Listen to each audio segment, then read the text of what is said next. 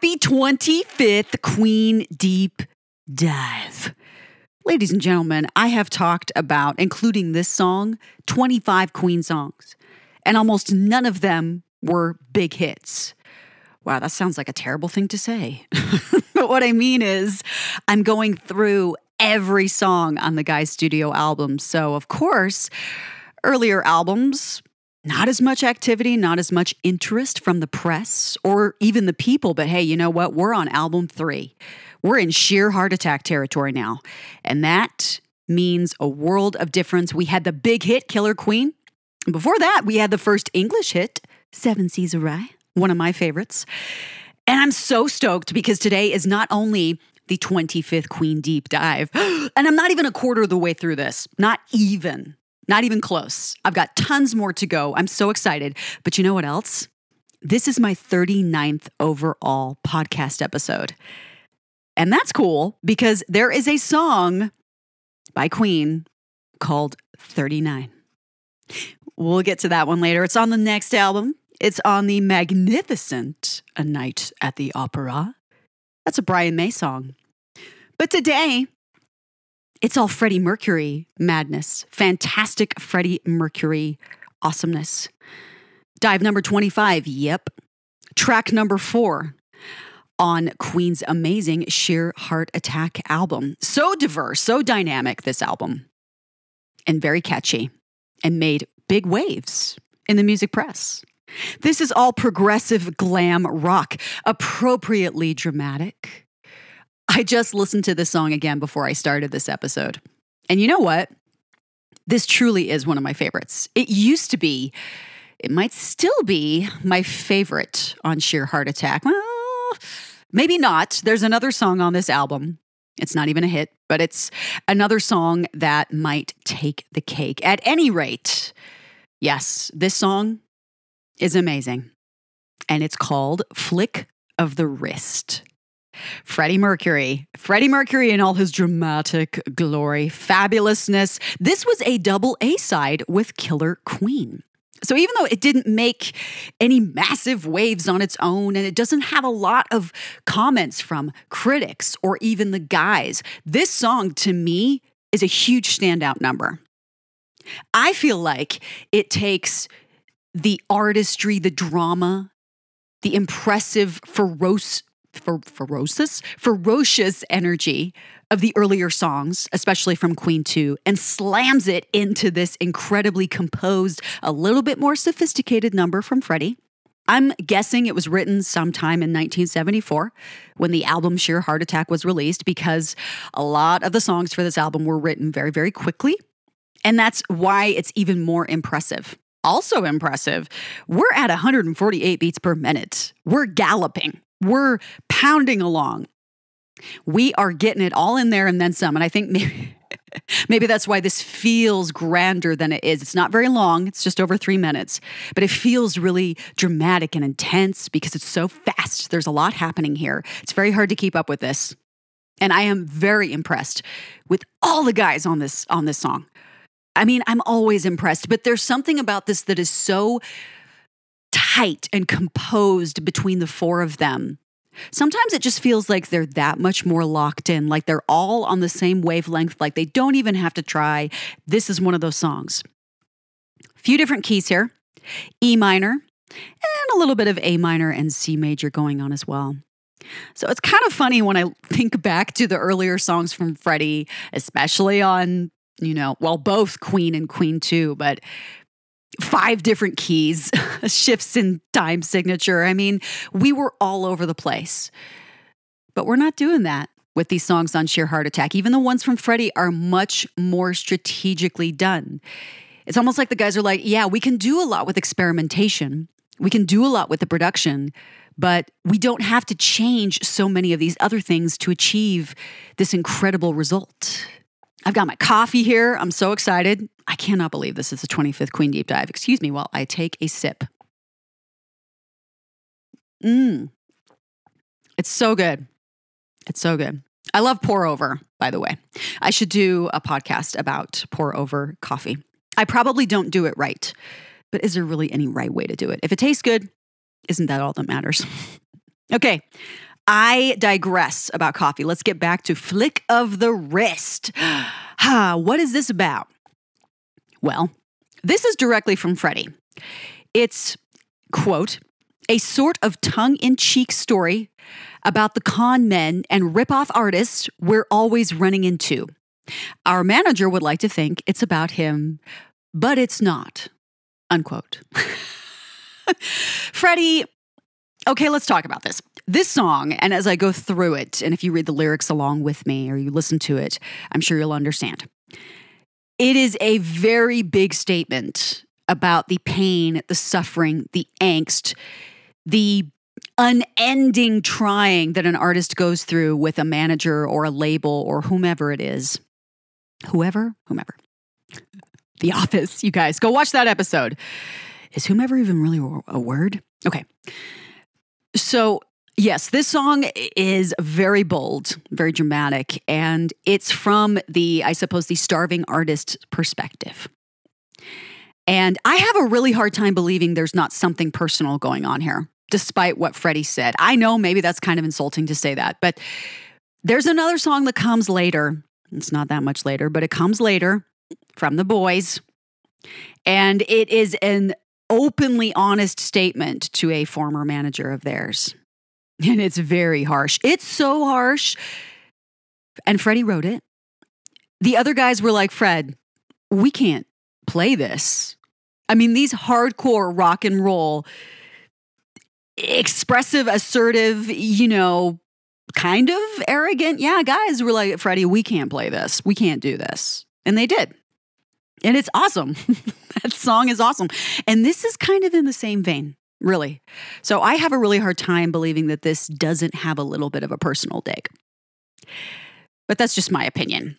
This is Flick of the Wrist is a dynamic and energetic rock number with the boys' impressive layered vocal harmonies. This is where we get some of those classic Queen harmonies we love so much.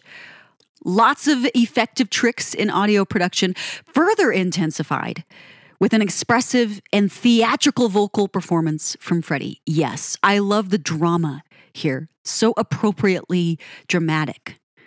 The song inherits the key of E minor, G major from the previous track, Tenement Funster. But there are sections that lack a distinctive tonal center, and this creates a feeling of angst, uncertainty, and suspension. I love melodies and chords that kind of make you feel like you're just anticipating this resolve, but it doesn't come. It just keeps you in this in between, this flux. It's a fantastic emotion.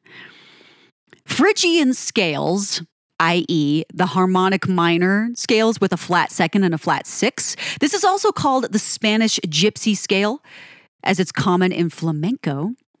So, Phrygian scales, lots of syncopation and aggressive rock arrangements that create this interesting and unique sound that has more urgency and grabs your attention. Yes, it's much more like Great King Rat, only shorter. And yes, a little bit more sophisticated, a lot more sophisticated, actually, a lot more pop infused. This is still very firmly rock, but there's just a little bit more accessibility here, perhaps. It sits comfortably between the previous Tenement Funster and the following, much softer Lily of the Valley, creating a medley of drama. And as Always, the guys are locked in instrumentally, so tightly bound, resulting in a unified statement of composed and refined rock and roll. This feels more like a stage production score than it does a rock and roll song, and that's quite impressive. This was played 157 times by Queen, mostly from 74 to 76. So it was jam packed on their set list almost all the time, if not all the time. And it was dropped in 77 only to make a handful of appearances during the Queen and Adam Lambert tours in later years. Live, this was sometimes longer than its original, with a drawn out ending and a nice energetic close of drums and guitar that you don't get on the album because, again, it, it segues right into the next track on the album. It went off really well live. This was one of those songs that just translated so well on a stage. The energy was all there. So impressive, considering, again, it's just the four guys. They didn't have backup singers or players at this point. It's just four guys. Freddie would begin opening on the piano, playing live, and then he would bounce up as the drums and the guitar and bass would begin to interact with the audience as only he could.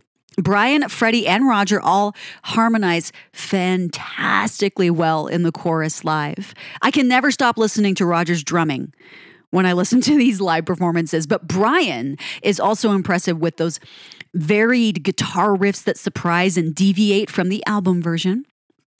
We get some cowbell, a nice surprise from Rog, and all the while, John just keeps on pounding away on bass. I love the solo section live. Heavy, hard, and Brian just sings quite literally on his guitar. And he always does this. It's just the way he plays. Freddie provides nice accented piano against the heavier guitar. And really, this is one of my favorite live numbers, even though it's super brief. And I'm so glad they kept it on the set list for a few years so we could get all of these performances. It's a rousing number live with fantastic energy, comes across extremely composed, solid, and dramatic. I wish I had something to say from the boys about this, but I don't. There, there's nothing said about flick of the wrist. I mean, yeah, the guys introduce it in live performances. There's one in particular, I love what Brian says at the 76 Boston performance tickling me ivories a little bit. it's a nice little nod to the way Freddie will open the number on piano. Fun facts there are some. There may be some backwards guitar in this song. Either that or Brian is just that amazing to make it sound like his playing is in fact reversed. This is particularly in the intro. So if you listen to it, if you if you're familiar with the way a guitar is played and the way it sounds, you might think, "Oh my gosh, is that backwards?" Neat little trick if they did it. This was also another song that Brian because of his illness didn't hear at all until it was time for him to drop in his guitar and vocals in the studio. I wonder what he thought when he heard this. He probably thought, "Oh well, that's Freddie." that is dramatically Freddie and I love it. I mean, this thing is hard rocking. And Brian was very much a fan of rock and roll styles in general, as was Roger. So I would imagine that these sections where Brian was allowed to just kind of go off on his guitar were a welcome opportunity for him. I'm going to take another sip of my wonderful pour over. Okay. So, critics' comments. Suspense. No, sorry, we don't have any. Generally speaking, people like this number though. I mean, from a fan perspective, this is one of those songs that people respond to and generally love to rock out to because it has that energy. It has the Queen rock and roll vibe. A little bit of this, a little bit of that. It seems to encompass many different styles. I mean, I called it what? Progressive glam rock, but really this thing is kind of all over the place. It's a little bit classically influenced. It's got some very hard rock in it. It's got some, uh, again, because of that Phrygian scale, it sounds almost a little bit yes, sort of Spanish or Middle Eastern or something about it. It's just that tone, that tonality brings to mind those kinds of songs and melodies and those instrumentations and like something on sitar, you know. It just it, it, it in fact that would have been a great addition to this song. But without further ado, I wish I had more to say about the comments from critics or something, but honestly, this is great because I can't wait to get into the breakdown of this song because I love this song. As brief as it is, and as abruptly as it starts and stops, this is a great number all on its own. Crash from Tenement Funster. We come in from that previous track right into this one with no break. And it makes for a very dramatic entrance, too. Here's Freddie, all classically inspired, falling chromatically down the scale on the piano with impressive expression.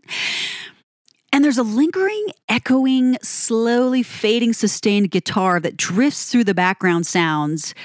And it's such a nice ambient touch. You you almost don't notice it until you do. And then you're like, wow, that's very cool. I like that. And then, of course, Brian appears very dramatically with his crystal clear and lyrical playing, so singable.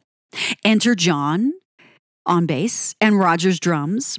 And we're in full on Queen mode with ferocity and hard rock impression. Oh, that riff into the verse. It suspends us with minor tonality and a threatening tone, then Phrygian tone as Freddie sings in octave harmonies with himself. Dislocate your spine if you don't sign, he says. Wait, what? yes. Again, here we are. Freddie is singing about the aggressive and confining deals and contracts made between manager and artist in the day. And again, you gotta wonder if he is indeed singing from personal experience versus just observational reaction. Okay, Freddie, I'll take your word for it. Maybe. the verse stomps along with slow and creeping guitar. John plays this sporadic arrangement on bass, extremely effective in creating this chaotic and surprising atmosphere. The bridge takes us into a more melodic moment that's rich with backing guitars and accented oohs from the boys. Nicely done against Freddie's lead vocals. Mesmerize you when he's tongue tied simply with those eyes. Oh, those lyrics. There's a very impressive, sweeping feedback sound that intensifies as the bridge concludes, building into a momentous fray of low toms that continue and carry the weight of the forthcoming lyrics. Don't look back, don't look back. It's a ripoff. Man, I love the anger of this song.